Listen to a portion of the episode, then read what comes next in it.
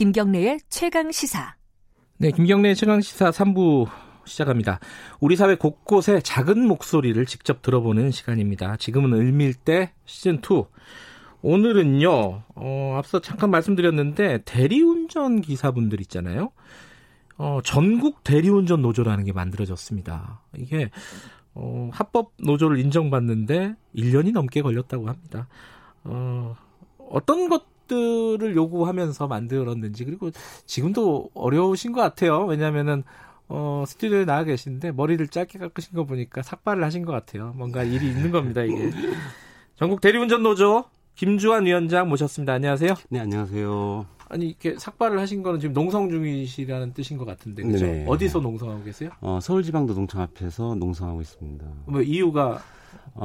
지금 요즘 그 코로나19로 네. 굉장히 이제 특수고용 노동자들이 생계가 이제 위기에 처하면서 그렇죠. 네. 정부가 이제 뭐 전국민 고용보험 시행하겠다 이제 발표를 했고, 최근에 이제 그 저희 대리운전 노동자들도 이제 특수고용 노동자에 속하는데요. 그렇죠. 최근에 이제 고용보험 예. 확대 적용하는 게 이제 주요한 예. 의제가 되어 있습니다. 근데 저희가 이제 고용보험 적용되는 거 엄청나게 이제 반갑고 예. 기다리던 일인데, 근데 사실 고용보험 적용하는 과정에서 좀 기존에 해왔던 대로 하면은 사실 우리 대리운전 기사들 같은 경우는 실질적으로 전혀 고용보험이 돼도 도움이 안 되는 그런 상황도 있었습니다. 저희가 이제 그 특수고용이라고 사실 이게 노동기본권이 네. 제대로 보장이 되지 않습니다. 그죠. 그런데 예. 그래서 이제 그래도 특수고용 노동자들이 힘들다 보니까 이전에 특수고용 노동자들 중에서 이제 일하다 다치면은 네. 최소한 그건 어떻게 좀 이게 보호를 해야 된다. 네. 그래갖고 산재보험은 좀 특례 적용해서 네. 먼저 좀 대리운전 노동자들도 산재보험을 적용했어요. 예. 근데 결과적으로 지금 전국의 대리운전 기사들이 한 20만 명 되는데. 아, 그래요? 예. 근데 실질적으로 산재보험에 적용되는 사람이 겨우 4명밖에 없습니다. 4명이요? 네. 4만 명이 아니라? 네, 4명입니다. 왜 그런 거예요? 왜 그러냐면 산재보험 특례 적용하면서 네. 정부에서 전체 대리기사들을 산재보험 적용해 준 게 아니라 그중에서 전속성 기준이라는 기준을 만들어서 그걸 충족하는 기사만 산재보험 적용할 수 있도록 했습니다. 그게 너무 기준이 높으니까 4명밖에 가입을 못한 거겠죠, 아마? 네네, 되게 비현실적인 거죠. 어떤 기준이 있는데 그게? 그러니까 지금 우리 아시겠지만은 대리운전 부르시면 전부 다 우리 요즘 이제 이 스마트폰으로 콜을 받아서 그죠, 앱 같은 걸로 많이 하죠. 이제 하게 돼 있는데 전수성 기준 같은 경우는 스마트폰으로 콜을 받으면은 그 산재보험을 적용 안 되게 돼 있어요. 옛날처럼 직접 그냥 유선전화로 전화를 받거나 아니면 사무실에서 막 대기하고 있다가 어떤 특정한 회사의 네, 그렇죠. 콜센터에 네, 네. 소속이 되거나 네. 거기 전화만 받아야지 네, 네. 앱을 통해 가지고 이렇게 뭐 배달의 민족 이런 라이더처럼 이렇게 하면은 네. 전속성이 인정이 안 된다. 예. 근데 지금 전체 대리기사들의 대부분이 그렇게 해서 먹고 살 수가 없거든요. 당연하겠죠. 그러니까 시대가 어떤 시대인데, 네. 그죠? 그러니까 대리기사 같은 경우는 산재보험 적용받으려고 일을 안 할 수는 없고, 그래갖고 흐름에 따라서 이제 일을 하고 있는데, 그 정부는 아주 옛날 현실적이지 않은 기준을 가지고 하다 보니까 그런 말도 안 되는 이제 상황이 생겨서. 네. 근데 또 최근에 와서 고용보험 관련해서도 이제 좀 말들은 왔다 갔다 하는데 아직까지도 이제 노동부 장관께서는 특수고용도 전속성이 높은 직종부터 적용하겠다 이런 말씀을 하시니까 이 산재보험을 경험한 저희들로서는 진짜 가슴이 철렁 내려앉고 이제 2차에 좀 제대로 됐으면 좋겠다 이런 절절한 마음이 있습니다. 그래서 이제 농성을 하고 계신 건데. 네. 이제 그런 목소리를 내는 게 사실 노조잖아요. 그렇죠. 근데 그래서 지금 전국 대리운전 노조라는 걸 만드신 건데 이게 만드는데 지금 400일이 넘게 걸렸다고 이 기사에 돼 있어요. 네. 왜 이렇게 노조 만드는 게 그렇게 뭐 이렇게 어려웠어요, 그게? 글쎄 말입니다. 그러니까 보통 원래 법상으로는 네. 노조 설립 신고하면은 3일 만에 네. 완전 나오도 안 나오도 결정이 되는데 이게 1년이 넘겠고 또 좀 돌이켜 보면은 저희가 한 4년 전에도 한번 설립 신고를 했어요. 근데 그때는 이제 어떤 게 있냐면 그때는 노동부가 사실 결과적으로 말씀드리면은 이거는 그때 신고 대상이 아니다. 그래서 이건 반려는 아닌데 네. 신고 대상이 아니기 때문에 그냥 또 그때도 필증 거부를 거부했습니다. 근데 좀 돌이켜보면요. 사실 우리 한 10여 년 전에는 대리운전 노동자들이 그냥 합법적으로 노조 활동을 했었어요. 그런데 이제 2000년도 초반 들어서면서 정부에서 특수고용 노동자들을 어느 순간에서부터 노조할 권리를 인정하지 않는 상황이 되니까 그때서부터 사실 노조와 법의 노조가 되게 된 거죠. 그러다가 이제 10여 년이 지난 다음에 사실 다시 이제 우리들이 워낙 힘들어지다 보니까 네. 노조 활동을 최소한 해야 된다. 그래서 그 설립 신고를 냈던 거고요. 짧게는 1년 반, 길게는 10년 만에 사실 이제 법 테두리 안으로 들어오게 된 거네요. 그죠? 네, 그렇습니다. 노조가 있어야지 또 이제 목소리를 내기가 쉽잖아요. 그죠? 그렇죠. 개별적인 노동자가 목소리를 내는 건 진짜 어렵지 않습니까? 네네. 그죠? 지금 그래서 이제 노조 활동의 일환으로 그 고용보험이라든가 산재 같은 것들을 좀 많이 들 수 있게끔 네네. 기준 문턱을 좀 낮춰달라 이렇게 예. 요구를 하고 계신 거군요. 네네.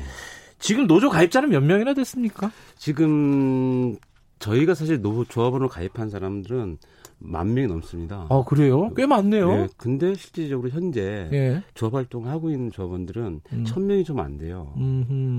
그래갖고 사람들이 보면 왜 그러냐면 노조 활동이 게으른 거 아니냐. 네. 아무 잘못했는데 사실 그게 아니라 우리 대리운전 노동자들이 사실 굉장히 일터가 길거리지 않습니까? 예. 일반 사업장처럼 이렇게 모여있질 않아요. 그렇죠. 그러니까 이게 서로 만나지를 못하니까 노조 활동이 유지되기 어려운 것도 있고 조직화기가 어렵군요. 또 하나 예. 중요한 문제는 대리운전 하시는 분들이 생계가 어렵다 보니까 예. 이게 노조 활동 이런 활동하기가 굉장히 힘들거든요. 노조비 내기도 좀 네. 부담스럽고. 그래서 이제 우리 보통 표현할 때 회전문이라고 합니다. 힘드니까 노조 와요. 네. 근데 이게 활동하기 힘드니까 또 나가는 거죠. 생기 힘드니까. 아하. 그러니까 저희 뭐 가입은 10,000명 넘게 해도 결국 한 1,000명 좀 적게 조합원으로 활동하고 있습니다.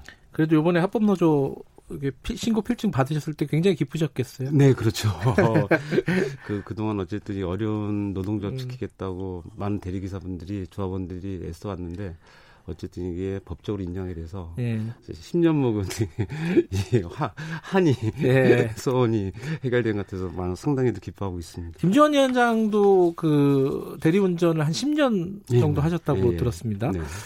근데 이게 대리운전이라는 게 뭐 저도 많이 이용을 요새는 힘들죠. 코로나19 때문에 네, 이용자가 굉장히 줄었죠. 예, 예. 얼마나 줄었어요, 근데? 그 코로나19 처음에 심할 때는 예. 거의 절반 이상이 이제 줄었었죠. 그리고 대구 경북 같은 경우는 이제 그때는 아예 없었겠죠. 없었고. 예. 근데 이제 다시 조금 이제 이게 돌아가기 시작하면서 예. 늘어나긴 했는데 저희가 이제 파악해 보면 업체까지 파악하는데 그 이제 업무 우리 일의 양이 70%까지는 복구가 됐어요. 그러니까 30% 정도 평소에보다 주는 셈인데 근데 이게 어떤 문제 있는 거냐면은 콜수가 30% 줄면은 사실 대리기사는 순수입이 거의 60% 절반 가까이 줄어드는. 왜냐하면 저희 매달 들어가는 고정비용이 굉장히 많거든요.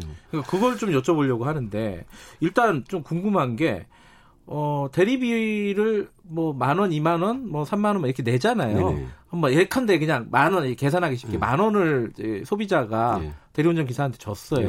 네. 결제를 했어요. 네. 그러면 기사한테 직접 가는 돈이 얼마예요? 예. 말씀드리면 통계치가 나와 있는데요. 예. 사실 기사들이는 한 6,000원 정도 됩니다. 4,000원이 중간에 새는 예. 거예요. 예. 물론 이제 그 앱이라든가 이런 사용료 같은 게 있을 것 같은데 예. 4,000원이면 좀 많다, 그죠? 예, 엄청 많죠. 어떤 명목으로 빠지는 거예요, 이게 대략? 그러니까 저희들이 기본적으로 그냥 콜을 받아서 운행을 하면은 예. 기본 수수료가 20%에서 30%를 나갑니다. 누구한테 주는 거예요? 업체한테요. 업체 예를 들어 뭐 카카오, 네. 뭐 티, 뭐 이런 데다가 그렇죠. 예. 예, 이렇지. 아 죄송합니다. 뭐 괜찮. 뭐 어쨌든 그 대리운전 업체에 한 30% 나간다. 네. 예. 근데 문제는 업체들이 이렇게 고유를 수수료를 받아가면서 우리 이제 대리운전 보험이 있지 않습니까? 예. 처음에 보험, 프로그램비 이런 걸 다 대리기사들한테 전가하고 있어요. 아 보험료를 네. 본인이 부담해야 되는군요. 네. 근데 더 이게 우리 대리기사들이 너무나 억울해하는 게 그거를 대리기사한테 전가하면서 거기다가 또 부당이득을 붙여서 중간 갈취하고 있으니까 보험료 플러스 알파를 받는다는 예, 말이네요. 예, 한마디로. 예. 아. 그래갖고 저희가 그저께도 금감원에 가서 예. 황희 씨하고 면담도 했습니다. 그래서 예. 자료를 통해서 확인된 게 사실 대리기사들이 확인해 보면은 자기 보험료가 보험사에 원보험사 예. 확인해 보면은 월 80,000원인데 예. 여태까지 업체들은 대리기사한테 작게는 100,000원, 많게는 120,000원까지 받아서 중간에서 20%에서 30%를 또 갈취하고 있었던 거죠. 나중에 벼룩에 간을 빼먹는 거네요. 네. 근데 그런 보험료를 또 A 업체, B 업체 막 중복 가입하게 한다면서요? 네네. 그건 필요 없는 거잖아요, 사실 기사 그렇죠, 입장에서는, 예. 그죠? 예. 보험은 한 군데만 들어도 되는 건데. 예. 근데 어쩔 수 없이 해야 돼요, 그걸? 예, 그러니까 사실 저희 평균 대리운전 기사들이 연간 네. 한 150만 원 정도 네. 월 보험료 하나당 이렇게 내고 굉장히 많이 내고 있거든요. 예. 근데 이거를 두세 개씩 또 내야 돼요.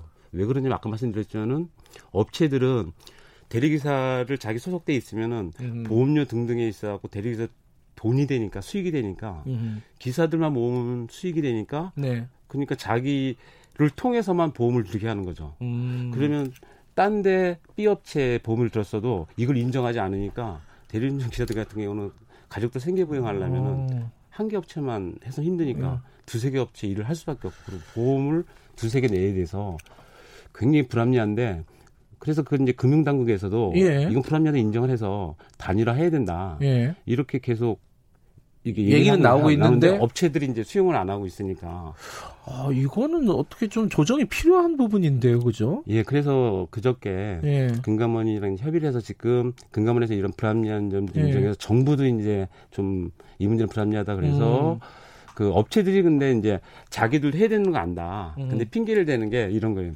이 기사가 그러면은 그러니까 하나의 대리기사 하나의 보험으로 네. 그걸 탈 수 있는데 이 보험이 그러니까 실효성이 있는가 없는가 어떻게 확인하냐 이게 실효성이 없는가 하면 고객들한테 피해가 되는 거 아니냐 근데 그런 게 사실 많지 않은데 그런 것조차 해결하기 위해서 지금 금감원에서 저희 노조랑 협의를 해서 예. 이런 걸 없애기 위해서 보험 확인 시스템을 지금 구축하고 있습니다. 아 그래요? 예. 그 빨리 좀 뭐랄까 제도적인 개선이 필요하겠네요. 그죠? 네네. 그래서 시행이 됐으면 좋겠고 예, 빨리 됐으면 좋겠습니다. 또 하나 궁금한 게요. 출근비라는 게 있다네. 출근비는 뭐예요 또?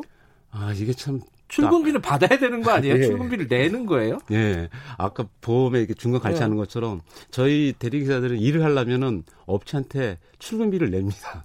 아니 건당 수수료 받아가면서 출근비도 또 받는 거예요? 네. 출근비를 안 내면 일을 못 하게. 일종의 입장료 같은 거네요. 예, 그렇죠. 처음에 들어갈 때 돈 내고 예. 뭐 이용할 때마다 돈 내듯이. 예.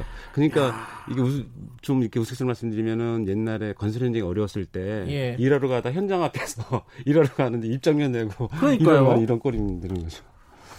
아, 그런 부분도 뭔가 저기 노동부나 이런 데다가 좀 얘기를 하셨을 거 아닙니까? 네네. 그렇죠? 거기에 대한 뭐 시행 개선이나 이런 방안은 안 나왔어요 아직? 예, 그래갖고 저희가 이 문제에 대해서 계속 문제 제기를 하고 개선책을 요구했는데 네. 업체들이 이제 거기에 대해서 전혀 반응이 없는 거고요. 나 모르겠다 계속 하고 있는 거 그래서 저희가 공정거래위원회를 통해서 문제 제기를 했습니다. 그래갖고 그 작년에 공정거래위원회에서 부당한 이런 출근비, 관리비를 받지 마라. 네. 이런 지침을 만들었어요. 근데 이제 공정거래위원회가 이걸 강제하지 않다 보니까 아직까지도 업체들은 약간 권고 같은 네. 그런 형식으로 나왔거든요. 네. 그러니까 이게 아직까지 횡행하고 있죠. 제가 이게 궁금해서 그러는데요. 대리운전은 예전에 보면은 이제 투잡 같은 걸 많이 하셨잖아요. 네. 대리운전으로 그렇죠. 생계가 네. 유지하기 힘들. 요즘 대리운전을 전업으로 하시는 분들도 많이 있어요. 근데 그렇게 많이들 알고 계세요. 근데 예. 저희가 실태 조사했을 때 예. 거의 대리 기사분들 요즘 투잡이 약간 늘긴 했는데 65%가 전업입니다. 아 진짜요? 예. 그리고 최근에 국토부 실태 조사 결과도 그 정도가 전업으로 확인되고 있어요. 전업하시는 분들은 한 어느 정도 벌이를 하시는 거예요? 이게? 그러니까 대리운전 기사들이 보통 집에서 5시에서 준비해서 나와서 한 7시부터 대기를 합니다. 그래갖고 이제 새벽 첫차 다닐 때가 일하게 되면 거의 12시간을 일하게 되거든요. 그러면 저희가 한 15만 원에서 16만 전업 기준으로 17만 원 정도 이제 수익이 생기면은 실제로 남는 게 아까 이제 말씀드렸죠. 60% 남으니까 한 10만 원 정도 남겠네요. 10만 원 좀 덜 남게 이제 덜 남고 있는 거죠. 그거 하려면 또 밥도 못 먹고 정신없이 그렇죠. 뛰어야 되는 거 아니겠습니까? 밤새 어려운 일을 하고 있습니다. 지금 아까 말씀하신 출근비 그리고 보험료 그리고 고용보험, 산재보험 네. 뭐 이런 부분들 제도적인 개선이 필요한데 네. 노조가 만들어졌으니까 네. 앞으로 좀 좋은 결과가 있었으면 좋겠습니다. 네, 이게 저희 우리 대리운전 기사들 네. 이게 생긴 게 굉장히 힘든데 네. 어쨌든 생존권도 좀 네. 우리가 만들고 지켜내고 아울러서 이제 이 과정을 통해서 시민들도 좀 더 안전하게 맞아요. 기가할 수 있는 이런 대리운전 업을 좀 만들도록 최선을 다해 노력하도록 하겠습니다. 대리운전 분들도 좀 잘 해주시고 이용하시는 분들도 대리운전 기사분들에게 좀 친절하게 하시고 그리고 노동 3권 쟁취한 노조 축하드리고요. 예, 감사합니다. 네, 오늘 말씀 감사합니다. 예, 감사합니다. 전국 대리운전 노조 김주환 위원장이었습니다. 지금 시각은 8시 45분입니다.